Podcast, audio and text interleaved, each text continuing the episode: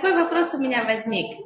Да. Немножко, у нас сейчас недельная глава Пинхас. С другой стороны, мы сейчас начинаем 3 недели, да, у нас. Этот шаббат еще не считается. Этот шаббат еще не считается, но после этого шаббата. После этого шаббата. И как нам, я не знаю, как другие женщины, но, может быть, чувство, оно немножко общее для всех, есть такое ощущение усталости, да.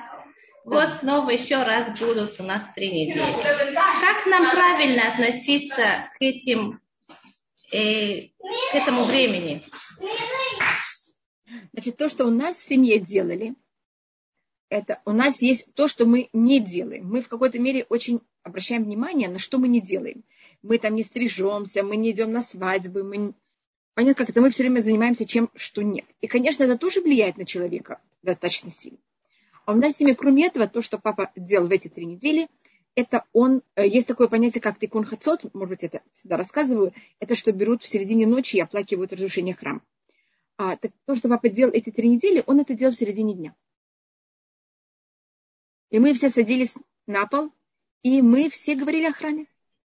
В середине дня? Да. Именно эти 3 недели. Большое спасибо. Но только эти 3 недели. Только эти 3 недели. И, то есть, и не в шаббат. Не в шаббат. И не в пятницу.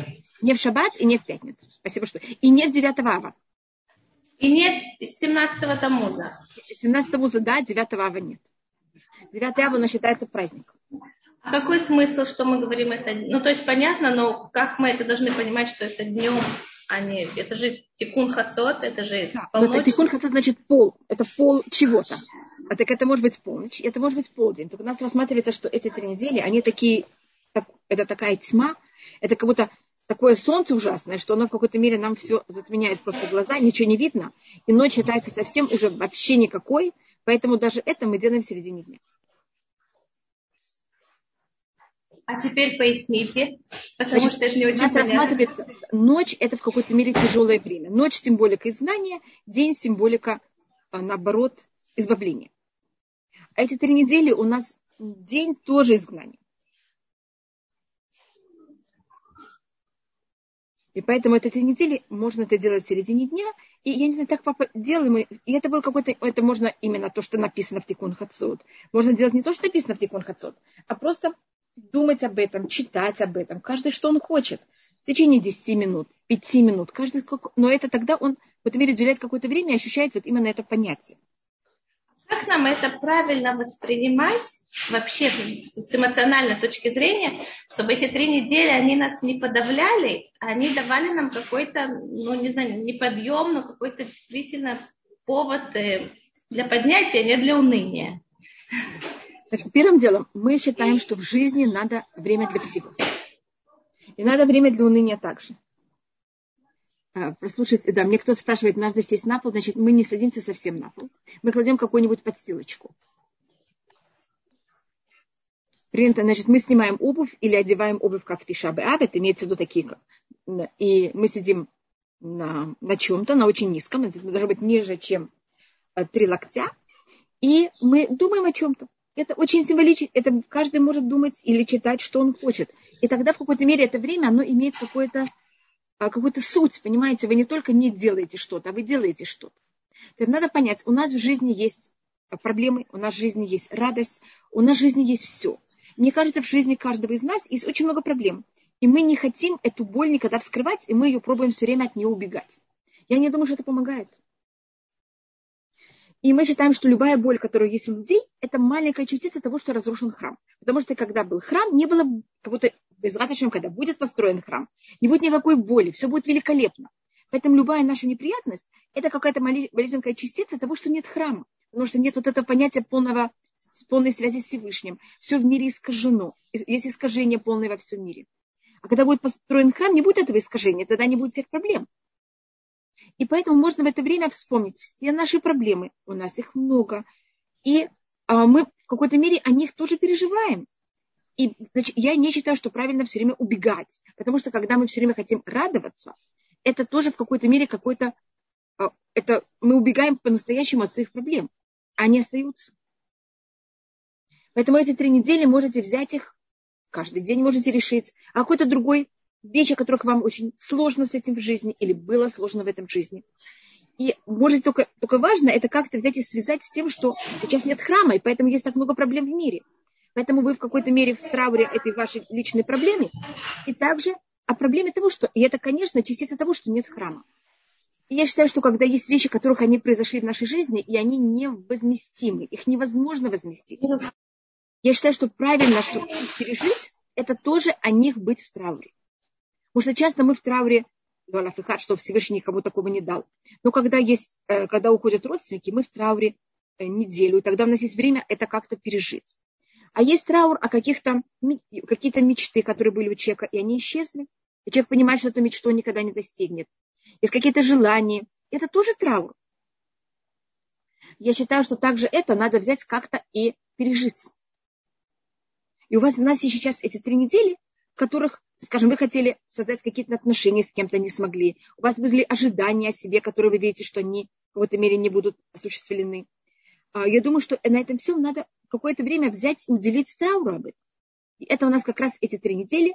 В году это всего-навсего 3 недели.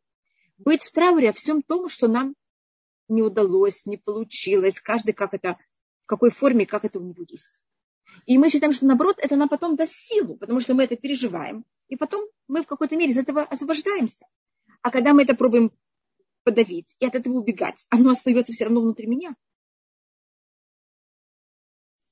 Значит ли это, что если мы, например, раскрываем какие-то свои проблемы, которые иногда основаны на страхах, на боли, на чувстве вины, на всяких наших эмоциональных барьерах, и мы каким-то образом пытаемся это преодолеть, разложить, разобраться, то мы тем самым приближаем и строительство храма, потому что мы избавляем мир от еще какого-то клубка боли. Конечно. Конечно. И всегда будет причина настоящая того, что мы в изгнании, и конечно. В эмоциональном, и в духовном, и в физическом, и так далее. Спасибо. Большое спасибо. Поэтому, знаете, я считаю, что одна из вещей, это один из страхов, человеческих страхов, это страх от боли. Мне кажется, главный страх – это страх боли, поэтому мы от этого убегаем все время, но это ничего не помогает. Извините. Потому что это очень больно встретить боль. Конечно, но если вы от нее убегаете, это то же самое, как у человека маленького ребенка вошла заноза в палец, и надо ее вытащить. Пока вы не вытащите занозу, это место не сможет вылечиться. А он боится, и он убегает от этого. И понимаете, что, конечно, это надо будет сделать, только еще с более большой проблемой. Траур о потере любимых, да, также траур о потере любимых, даже если это не совсем самых близких, которых мы сидели. Конечно. Рифуа шлема, одну секунду, мне сказали рифуа шлема, как будто Даниэль бат Мирьям Марина.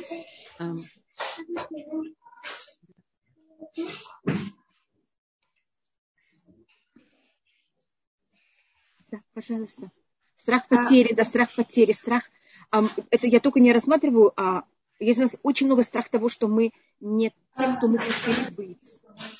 У нас есть неописуемое количество страхов. И вот эти 3 недели, это именно у нас 3 недели для этого. И это не имеется в виду, что надо быть все время в трауре или все время плакать. Но если у вас есть о чем-то, что вы хотите поплакать, и мне кажется, это здорово очень поплакать, это время. Рефуа шлема Сара бат Рахель, рефуа шлема Валентина Батлюба. Валентина Батлюба. А другое время, я не знаю почему, а потом у нас все, видите, весь год это радоваться. Только 3 недели. Поэтому в иудаизме есть место для всего. В общем, Наталья бат Маня. Рефуа шлема Наталья бат Маня. Рефуа шлема Наталья бат Светлана. А чем эмоционально отличается... Меня слышно? Да, конечно. Чем эмоционально отличается 3 недели и 9 дней? Значит, первым делом в этом году, Елена, бат Светлана. В этом году у Ашкеназим есть 9 дней, у Сфарадим есть часть Сфарадим, у которых будет тоже 9 дней, а часть Сфарадим у них вообще нет понятия 9 дней в этом году. Поэтому это у нас зависит очень о том, как у нас происходит, как у нас построена неделя. Я вообще не вхожу о том, как и что это. Извините, Ася Шлема должно быть Ася Бат Бася Голда. У нас в 9 дней это намного строже и намного тяжелее. Рефуашля Шмуэль Симха бен Сара. Поэтому у нас также в трауре есть разные уровни траура. У нас есть траур 3 недель, у нас есть траур 9 дней, который включается в 3 недели. И у нас есть, конечно, Тишабав, который это самый тяжелый траур. Спасибо, Рабанит Хава. Если с вашего позволения... Извините, да, только одну минуту. Если мы говорим о этих 3 недель, заметьте, что в пятницы мы не совсем в трауре, мы готовимся к шабату. Шабаты у нас тоже выходят из этого. Поэтому даже, конечно, у нас этих 3 недель нет. Честно говоря, не совсем 3 недели. Вы замечаете? Мы не даем человеку так много уныть. Это течки 15 дней. В этом году это 16. 15 дней в этом. 16 дней. Это не, понимаете, это почти 2 недели даже. Если я беру это, понимаете, совершенно рассматриваю, насколько это. Почему эти 3 недели именно летом? Ой, великолепный вопрос. Полина, я не знаю. Меня спрашивают, почему эти 3 недели именно летом, а не зимой. Это интересно людям? Тогда, пожалуйста, я могу к этому отнестись. Это у нас как раз рассматривает Махагаль. Ведь я очень рада, когда вопрос он такой, на который я могу ответить, который я уже где-то прочитала. Если вопрос такой, который я еще нигде не успела прочитать, тогда я извиняюсь и не могу, понимаете, как ответить. Рефуа шлема Михаэль Юсеф бен Зинайсте. И, может быть, я рассмотрю, как это. У нас рассматривается год. Мне кажется, мы говорили, что у нас есть понятие места и времени, которые они параллельны. Поэтому мы рассматриваем место и время полной параллели. Если я возьму земной шар, у меня есть северный полюс и южный полюс. Также, как вы знаете, на полюсах у нас или очень жарко, или очень светло, или очень темно. И то же самое во времени. У меня есть зима и лето, когда, понимаете, как или очень светло и жарко, или очень холодно и темно. И у меня есть умеренное время года, когда все не в крайностях. Мы считаем, что вот этот умеренный период – это хорошее время. Поэтому заметьте, что у нас все праздники в умеренное, главные праздники в умеренное время. Песах, Суккот у нас как раз тогда, когда день и ночь плюс-минус равны, и когда теоретически должно быть не очень жарко, не очень холодно.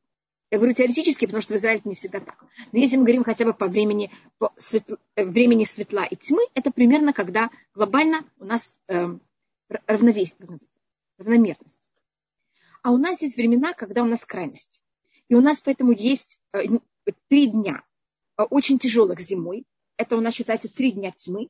Это 8, 9 и 10 дни Тевета. И у нас есть 3 недели летом. Видите, у нас 3 и 3. Только у нас рассматривается, что жара, она считается в 7 раз тяжелее, чем холод.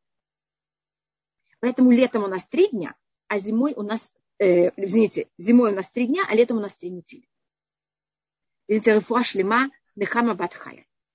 совсем понятно, если жара хуже, чем зима, так почему в жаре больше траура? Если это должно быть равномерно, давайте сделаем зимой. И поэтому считается лето более тяжелое время, более сложное время. Поэтому именно летом у нас вот эта сложность. А зима считается тоже очень тяжелое время, но немножко менее. Поэтому в нем у нас есть только 3 дня. И это спор между... Зима ассоциируется с темнотой, там Ханука и духовная темнота. Да. А лето как будто ассоциируется со светом. И как... С одной стороны. Но летом есть жара. И есть вот период, когда очень жарко. Это говорится в Шираширим также. Когда там девушка, что это символика еврейского народа, она говорит, где мне спрятать моих овечек в эту жару? Рефуашлема Ирина бат Беля. Эха. Арбит бецаурайм, где я могу их? Потому что от жары это ужасно. Люди могут умереть от жары, получить солнечный удар. Можно получить также солнечный... От холода можно получить. От тьмы мы не получаем удар. Тьма неприятна. И от холода тоже можно получить холодный удар, или как он называется. Но если вы бегаете, если вы прыгаете, вы можете как-то себя спасти. Вы можете одеться, вы можете взять и зажечь костер. А если жара, и вы в пустыне, вы ничего не можете делать. Это был спор между Раби Иуда Анаси и Антонинус, и Антоний, император Рима, что ужаснее, жара или холод. И решили, что жара. Это на базе 19-го псалма, о котором говорится «Беэн мистар михамато». Никто не может взять и спастись от его гнева. А на иврите гнев и жара – это то же самое слово. Холод – это символика того, что мы отдаляем отношения. Я от вас ухожу, до свидания, хочу вас видеть. Это тьма. Это пассивная форма наказания. Это потому что тьма – это ведь форма, когда нет света. Холод – это когда нет тепла. А жара – это когда активно у нас плохие отношения. Или у кого-то плохие отношения. Поэтому у нас период лета, вот именно когда жара, и это считается уже неестественно, это чересчур. Любая вещь чересчур, она нехорошая. Когда не слишком холодно, это очень тяжело. Когда чересчур жарко, это очень хорошо, плохо. Так когда очень жарко, это как-то чересчур жара, это у нас считается самое тяжелое. И поэтому у нас именно самое тяжелое время, это вот эти 3 недели, которые теоретически они символизируют самое длинное время дня и символизируют эту жару, от которой как будто невозможно спастись. Это как открытое проявление гнева. Если мы говорим пассивное, это активное. Да. Угу. То есть это не случайно выпадает на лето. Абсолютно нет, это рассматривает Махагаль. И если видите, тут есть даже вот эта перекличка, что тут 3 дня, а тут 3 недели. Спасибо. Рабанит Хава. И, может быть, еще одна вещь. Я рассмотрю разницу между летом и зимой. Только Рифуа Шлема Наталья Натанель бен Мирьям и Марина бат Валентина. Может быть, я еще рассмотрю одну маленькую вещь. У нас рассматривается, что зима – это время, когда человек, природа набирает свою силу. Это до дождей, земля пропитывается влагой. Обычно мы сеем, понимаете, в это время, а потом летом что происходит? Летом это уже вырастает. И летом мы собираем урожай. Так зимой это был период, когда все неприятности, они в зачатии. А летом это когда это уже все проявляется открыто. Это может, понятно, как это? Значит, если я посеяла, я обычно хочу собрать минимум 7 раз больше. Понятно? А в 7 это у нас символика максимум. Потому что, как вы знаете, этот мир был сотворен в течение 7 дней. Поэтому зимой это 3 дня, а летом это 3 недели. В 7 раз больше. И если вы знаете, то, что произошло, самое тяжелое, что произошло в этих 3 днях, это что? Это 10-й день Тевет. Это когда на выходный царь наложил стену на Иерусалим. Это когда началась осада. А 9-го Ава это когда уже что происходит? Разрушение храма. Значит, есть когда это было зачато, если можно сказать, зима, это у нас символика зачатия, понимаете, начало всего. А лето это когда уже все поспевает, и может быть и негативное поспевает, и выходит уже на проявление. Это разница между зимой и летом. Получается, что летом потенциал вот этого вложения, он меньше. Летом это не время вложения. Начиная вот, когда мы доходим до осени, это время вложения. Осень и зима – это когда я вкладываю. А сейчас что это время? Чего? Это когда я уже получаю плоды. Если я ничего не вложила зимой, вы знаете этот рассказ про муравья и стрекозу? Да. Но получается, зимой это активно, а сейчас это летом это пассивно, и ты только принимаешь то, что получил. Ты ничего не делаешь активно. Не, ну и тогда мне нужно очень много делать, потому что если это не соберу, у меня ничего не будет. Помните, что делала стрекоза все лето? Да. Она пела. Помните, что делал муравей? Да, работала. Он собирал. Так у нас есть два совершенно разных труда, летом и зимой. Зимой я вкладываю, летом я должна собрать. Если я не собираю, я ничего не получу. Но если я вложила негативное, я и получу негативное. Только в 7 раз больше. А какая активная работа должна быть в том, чтобы собирать? Как правильно собирать? Как правильно это какая-то работа, как правильно принимать то, что с тобой происходит? Да, переваривать это. Конечно. Как правильно принимать то, что с тобой происходит. То есть вдумчиво принимать то, что с тобой происходит. Быть открытым к этому. Не отказываться от того, что происходит. Мы часто не соглашаемся с тем, что происходит. Мы этого не замечаем, и мы как будто бы не перевариваем то, что происходит. Мы решили, как это должно быть, и проходим дальше. А это произошло. Взять ответственность за то, что то, что мы посеяли, сейчас взять ответственность за то, что мы посеяли. И за хорошее, и за нехорошее. Если выросло что-то хорошее, что я посеяла, я должна быть рада, я должна видеть, какой у меня есть успех. Я не только хочу говорить о негативном.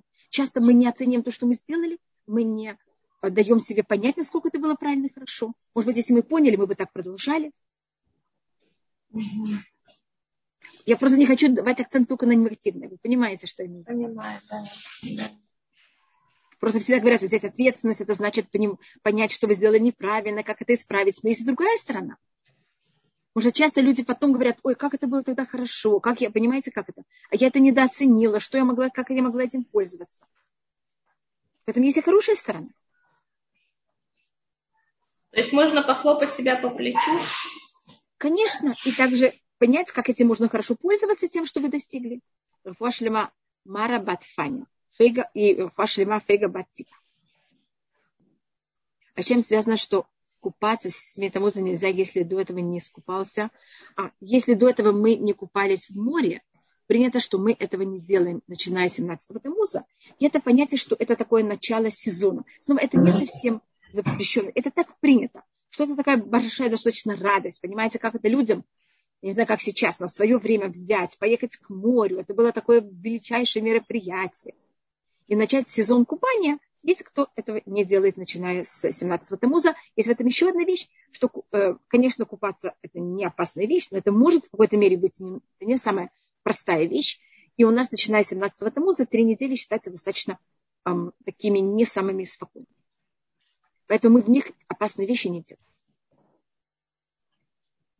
И даже если вы уже купались, если вы хотите сейчас, я не знаю, там, взять и решить... Значит, в это время я бы никому не советовала купаться в таком месте, где нет, где нет какой-то охраны и спасателя. Да.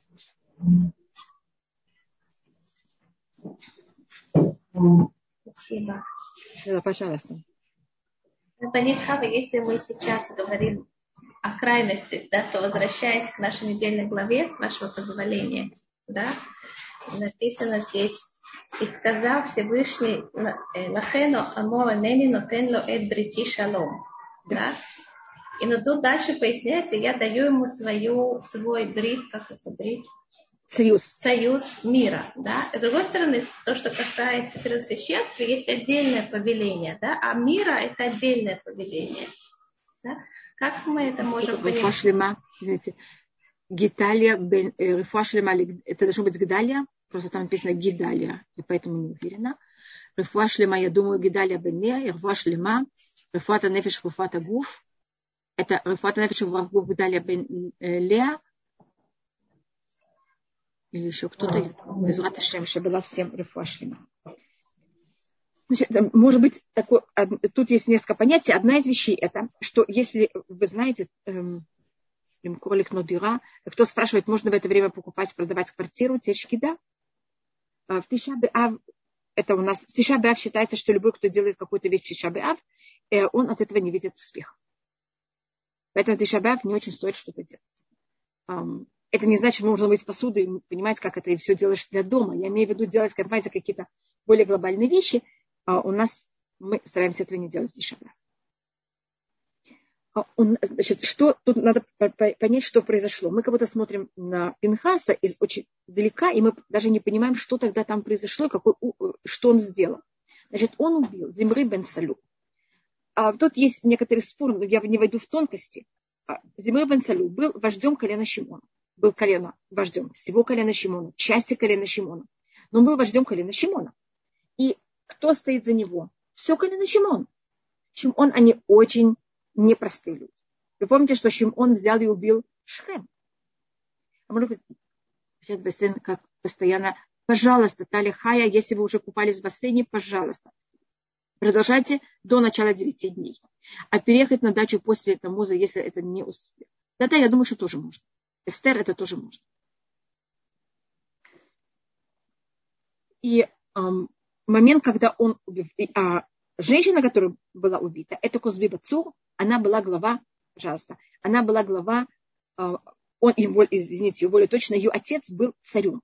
Он был царем всего Мидиана, он был царем, есть мнение, что это был Балак, который был царь Муава, есть мнение, что это... Но в любом случае, ее отец один из очень выдающихся и главных людей всего поколения.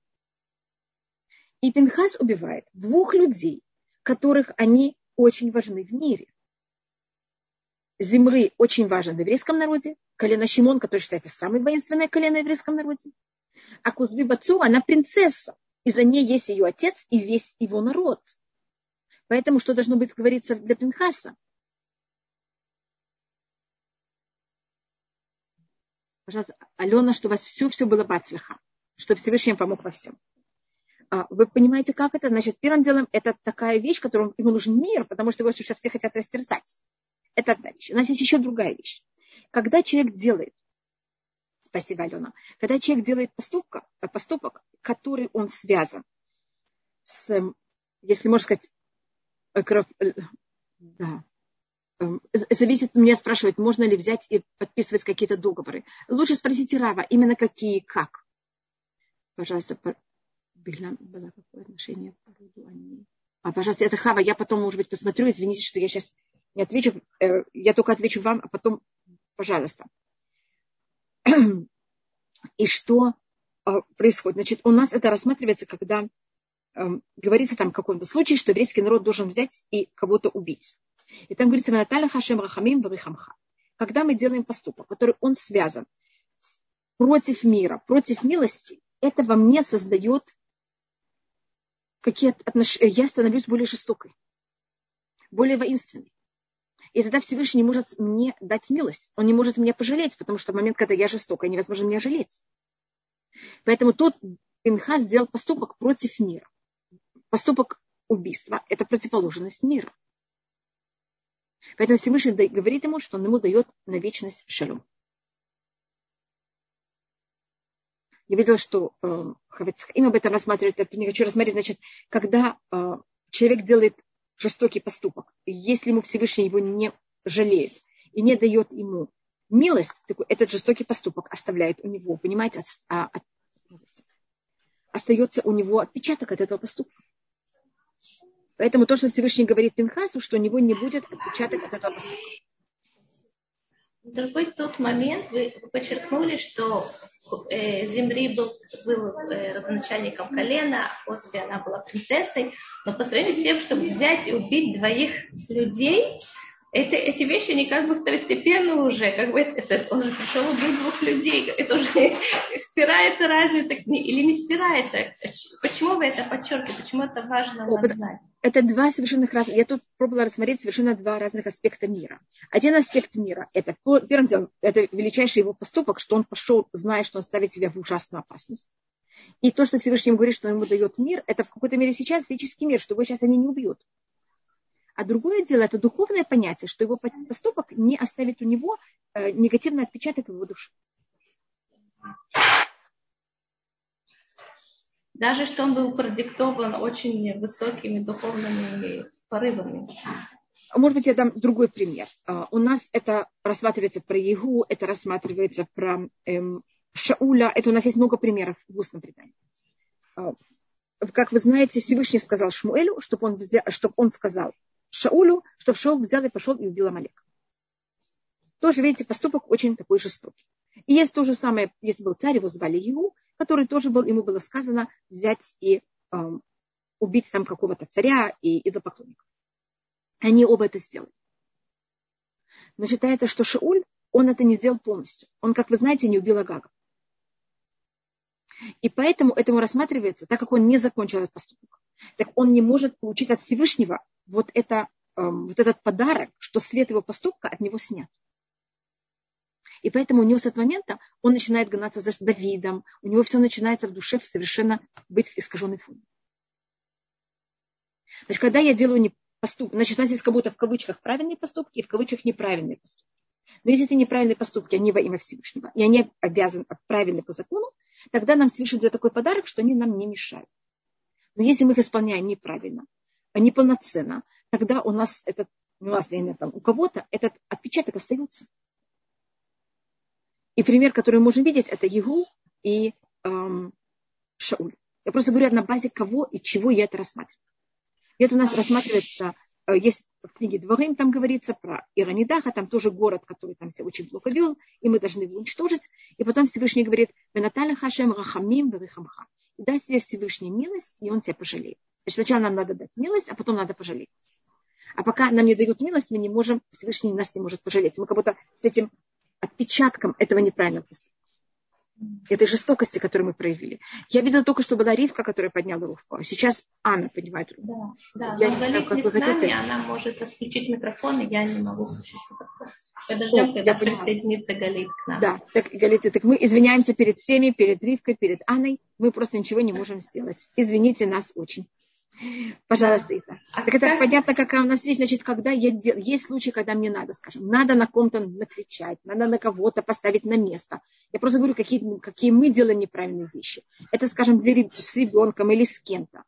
Первым делом мы, конечно, должны понять, что правильно и что неправильно в этой ситуации, как надо себя вести. И мы должны это делать тогда очень правильно, без личных каких-то, понимаете, как это там, зависти, ненависти, а именно для того, чтобы это сделать правильно для другого. И тогда Всевышний нам делает такой величайший подарок, что на нас это не влияет. А если мы это делаем неправильно, тогда это опасно для нас. Понимаете, как в плане нашей души. Поэтому то, что говорится Пинхасу, что это Всевышнему даст мир. Хотя, понимаете, он сделал такой поступок, который совершенно непростой. Как мы вообще должны правильно оценивать то, что произошло в недельной главе? Потому что это как бы выходит за рамки наших представлений о поведении. Это произошло не в нашей недельной главе, это произошло в предыдущей недельной главе. Да. В нашей недельной главе это только уже говорится, понимаете, о чем? Извините, я в придирах. Да. Как понимать конец 137-го псалма? Вы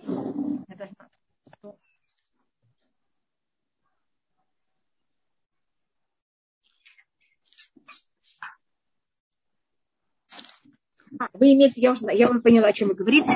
Меня как раз только вчера об этом спрашивали, о конце 37-го псалма, что он возьмет их младенцев и будет взять и убивать их, или бить их по скале. И то, что тут рассматривается, у нас там говорится не дети, там говорится олилай, олилим, олиль, олилай халяселя. Улаль – это слово, это ребенок. И улаль значит на иврите сделать. И там именно специально используется. Может быть, на русском этого не видно. Но на иврите есть много слов для ребенка. Есть еладим, есть йонким, есть олилим. И когда рассматривается, интересно, что слово улаль есть тот же самый корень, совсем другое слово, что леулель – это сделать, это поступки. Да, например, фабула – это будет алила.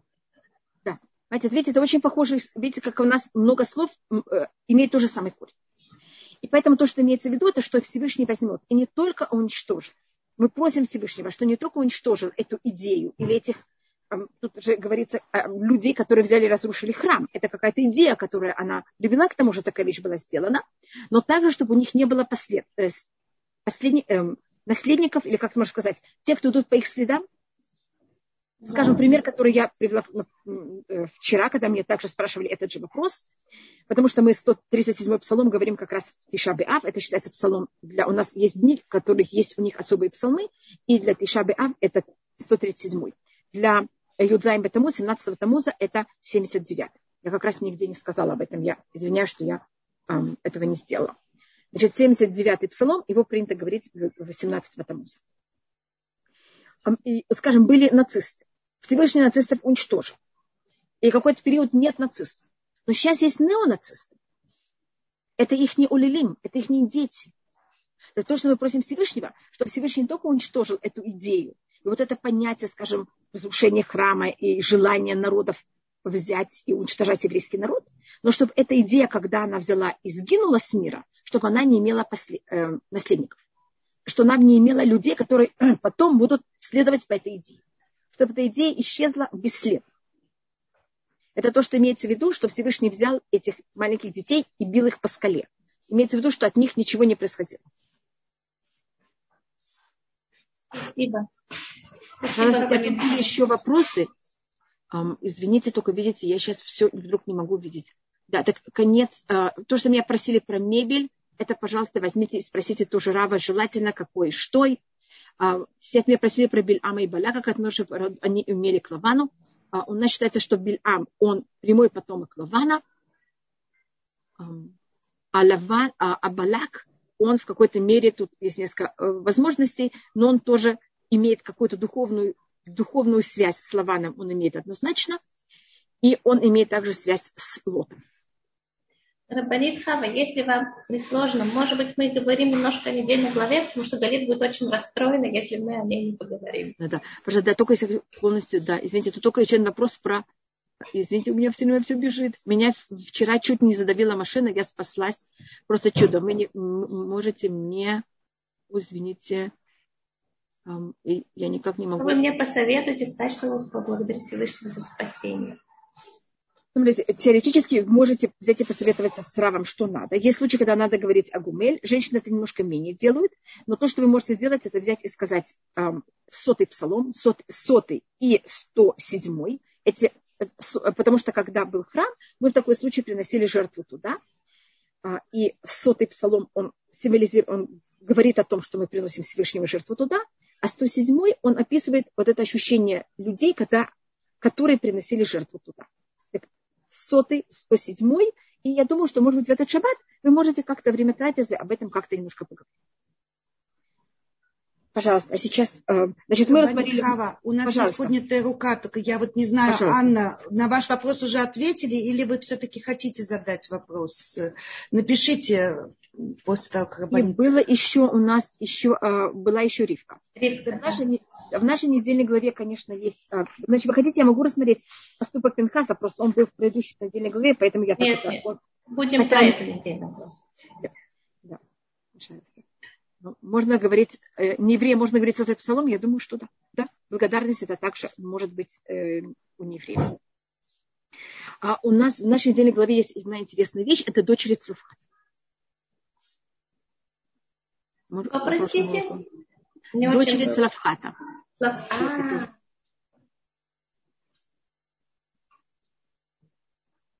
Анна Гулько сказала, что ответили на ее вопрос. Ой, спасибо.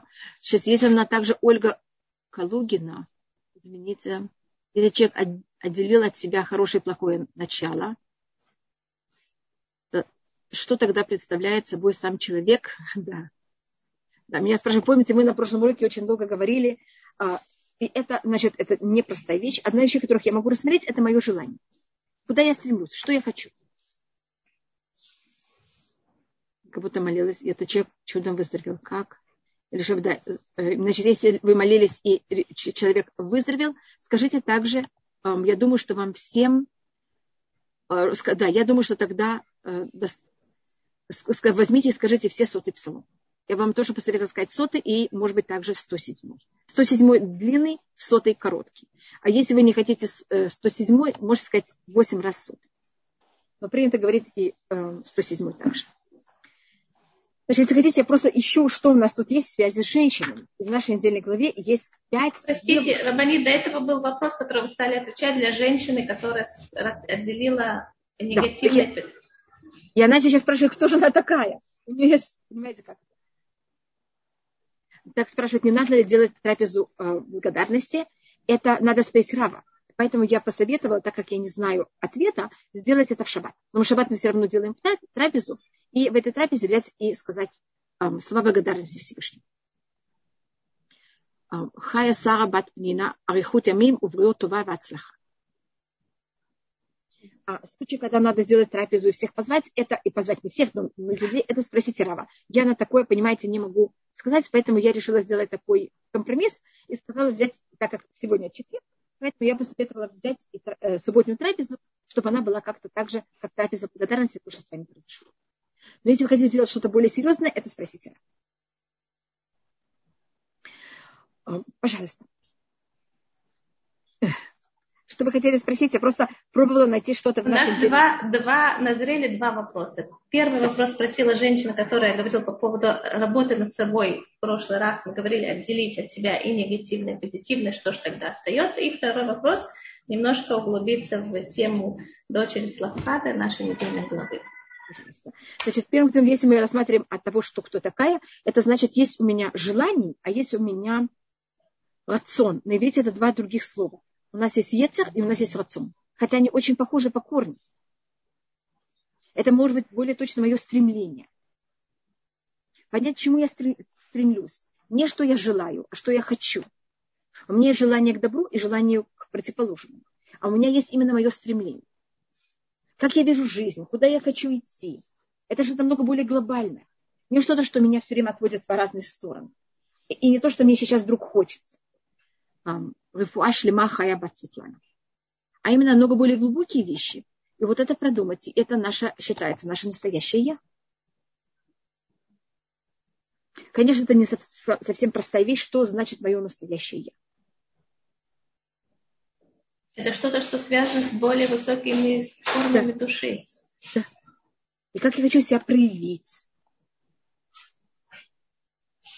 Вы в прошлый раз сказали, что как мы можем достичь, дотронуться нашей души, это то, что мы идем спать в шаббат, и тем самым мы как бы, ну, наверное, может быть, я не расслышала, не поняла, наверное, есть еще что-то.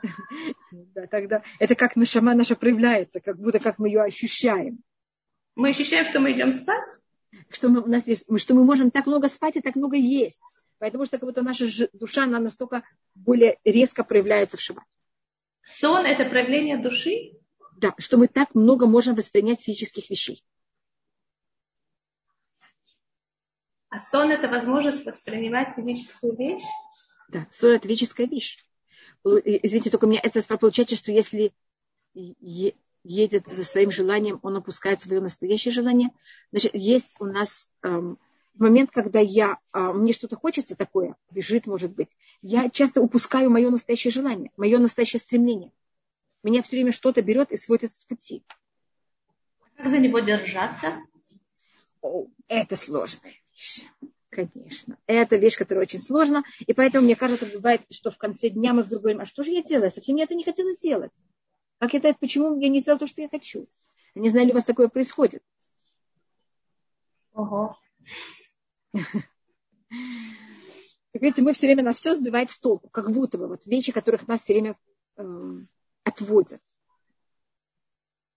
И вот это понятие сохранить, понимаете, вот этот стержень, куда и что мы хотим. Ну так это самый главный вопрос жизни.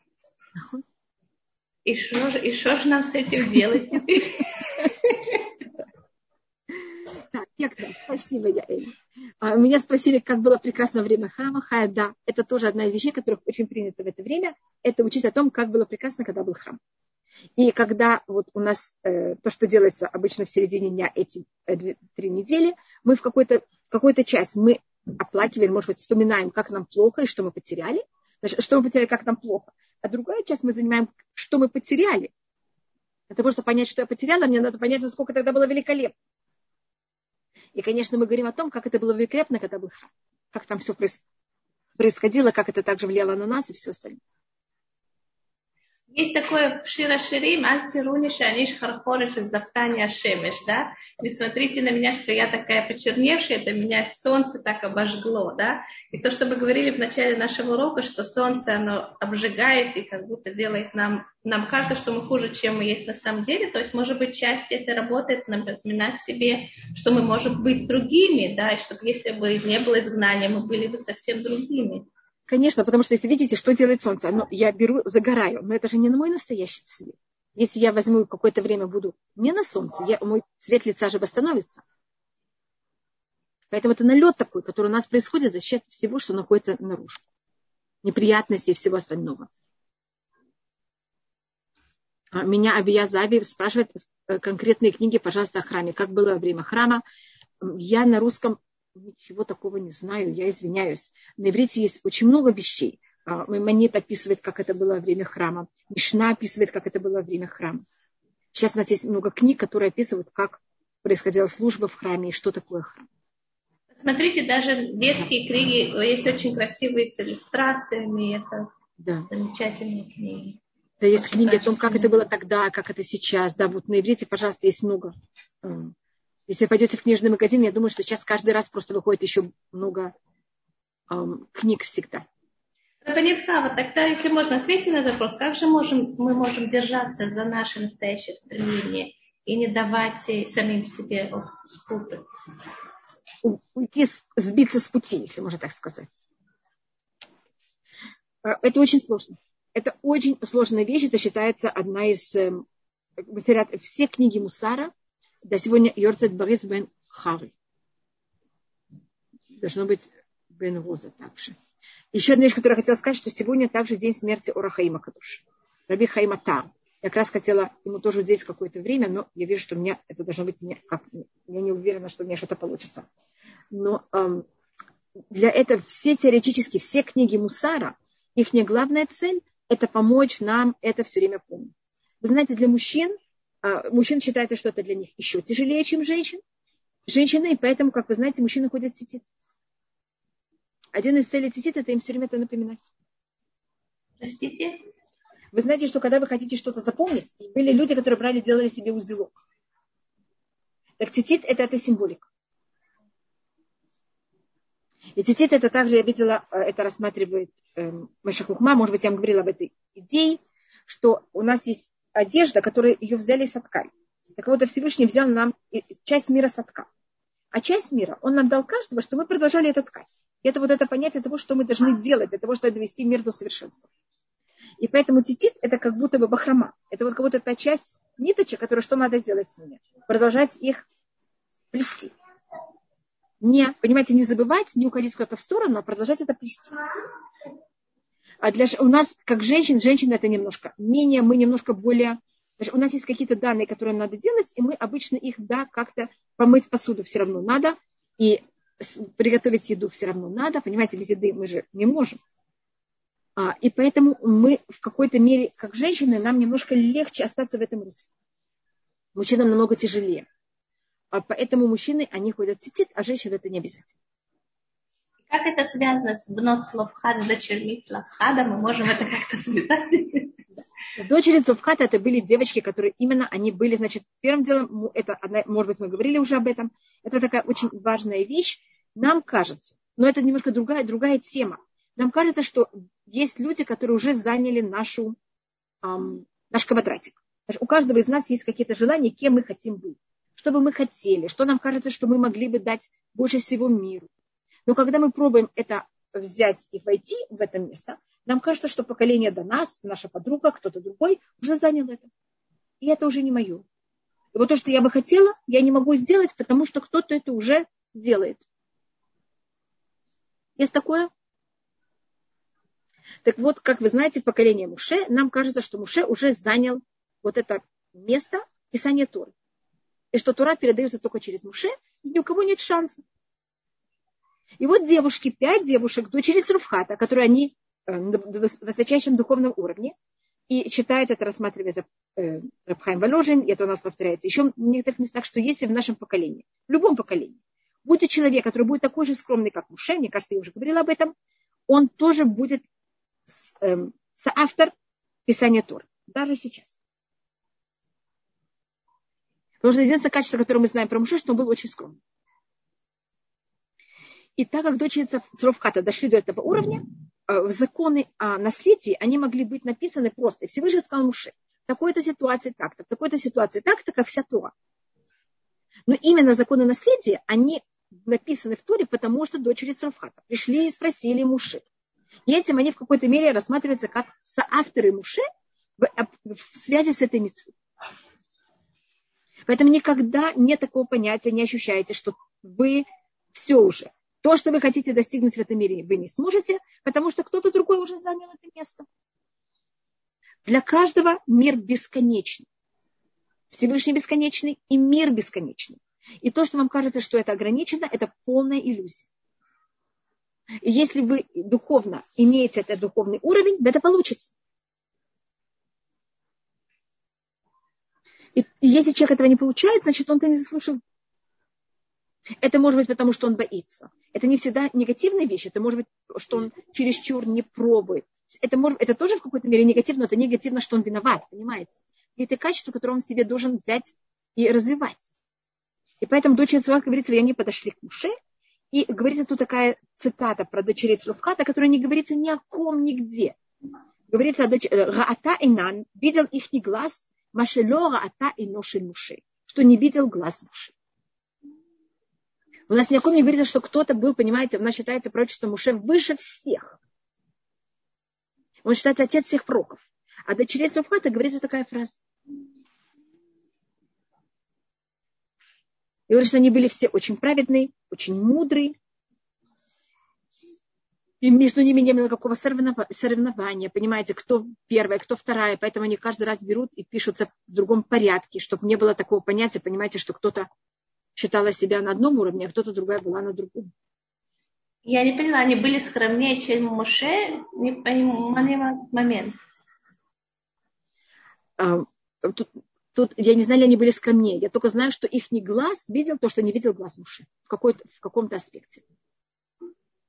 А у нас обычно для того, чтобы достичь что-то, человек должен иметь скромность. Но скромность это не значит апатичность или это не значит недеятельность. У нас мы очень часто путаем понятия.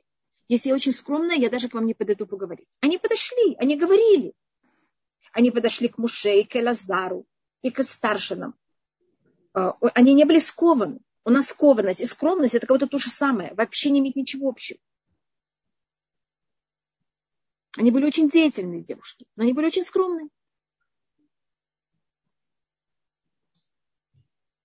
Меня что-то спросили, какая скромность и скованность. Да. Скромность – это как вы ощущаете себя и как вы сравниваете себя с другими, и начинаете ли вы рассматривать, они лучше, хуже, и зеленые, и красные, и синие, а вы там какие. А скованность – это когда мне надо что-то сделать, и я почему-то ощущаю, что я не могу. И почему-то решаю, что я не могу, потому что я скромная. Тут меня спрашивали, никто не может отнять у человека его духовный уровень? Да. И считается, это говорит пророк Илья, это говорится в Тане 2 Илья. Заклинаю я себе небеса и землю. Что каждый человек, если он мужчина или женщина, его духовный уровень зависит только от него. И ни на кого это невозможно, понимаете, как это скидывать. Я вижу, что Хава подняла руку. Я не знаю, ли это Хава, которая хочет что-то спросить, или просто она уже должна говорить после меня. И это то же самое касается и эмоциональной сферы, и физической сферы. Никто не может у человека ничего забрать.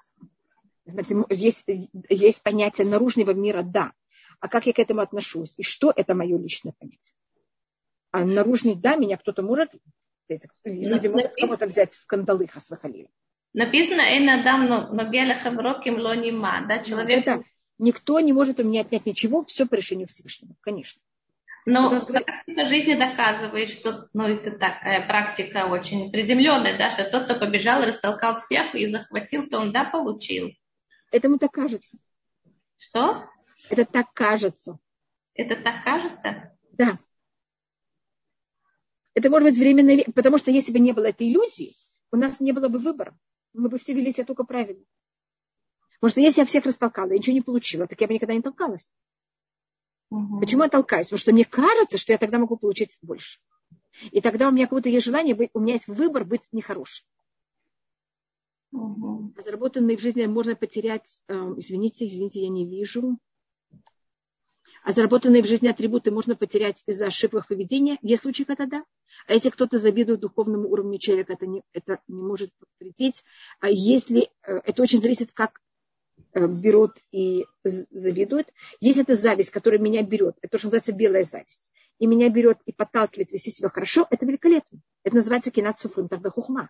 А если кто-то завидует должности другого, и хочет именно вот это духовное место его, а не пробует никак стать лучше, это плохо, это Корах, который, как видите, все потерял, конечно. И он хотел именно место мужа. Поэтому это зависит, на каком уровне. Если это вас постигает и приводит к тому, что вы становитесь лучше и продвигаетесь, великолепно.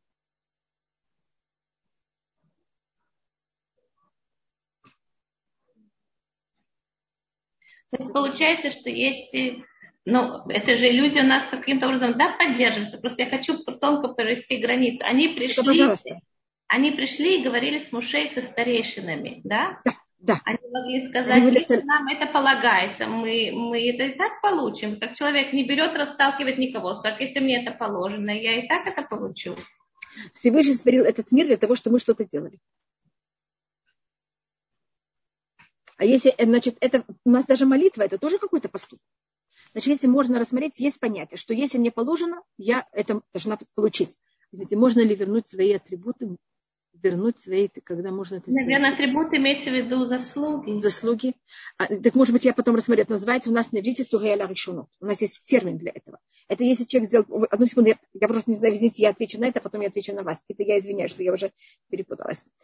Если человек сделал хороший поступок, и он говорит, зачем я это делал? Зачем я так трудился? Так точно так же, как у нас есть чува. Это если я думаю, зачем я это делала плохому, и тогда у меня плохое аннулируется. Всевышний творил мир очень честно. Тогда, как если я думаю, зачем я это сделала хорошим, понимаете, что происходит.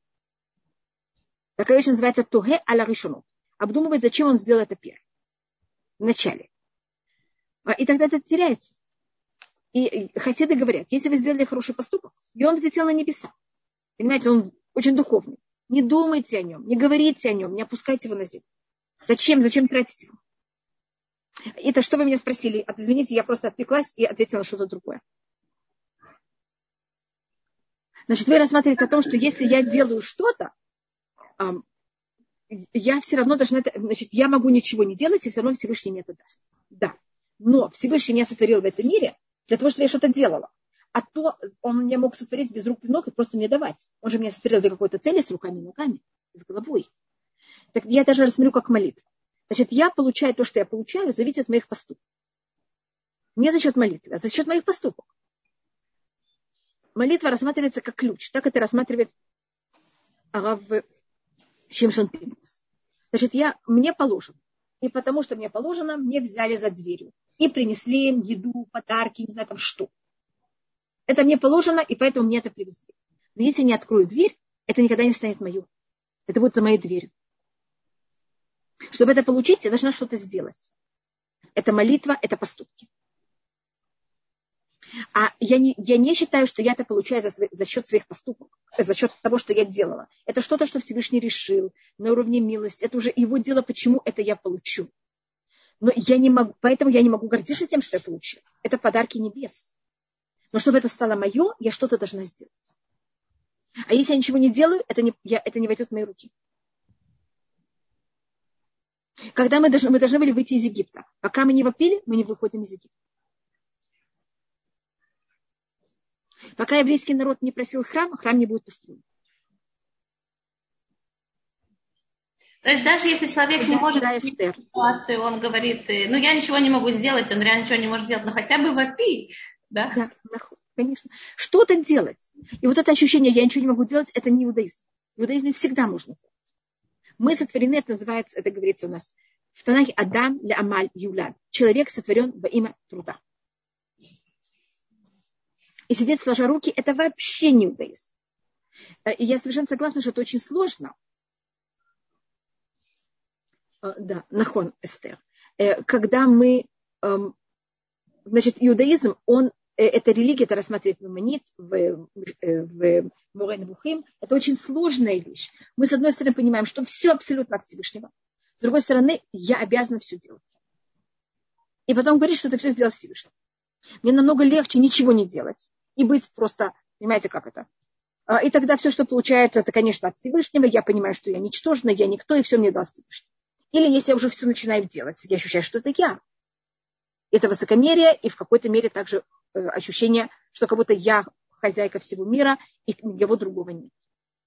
Иудаизм это, мы, по-моему, говорили об этом много раз. Это, понимаете, это очень сложная вещь. Если вам что-то говорят в иудаизме, плоское, однозначное, это не иудаизм.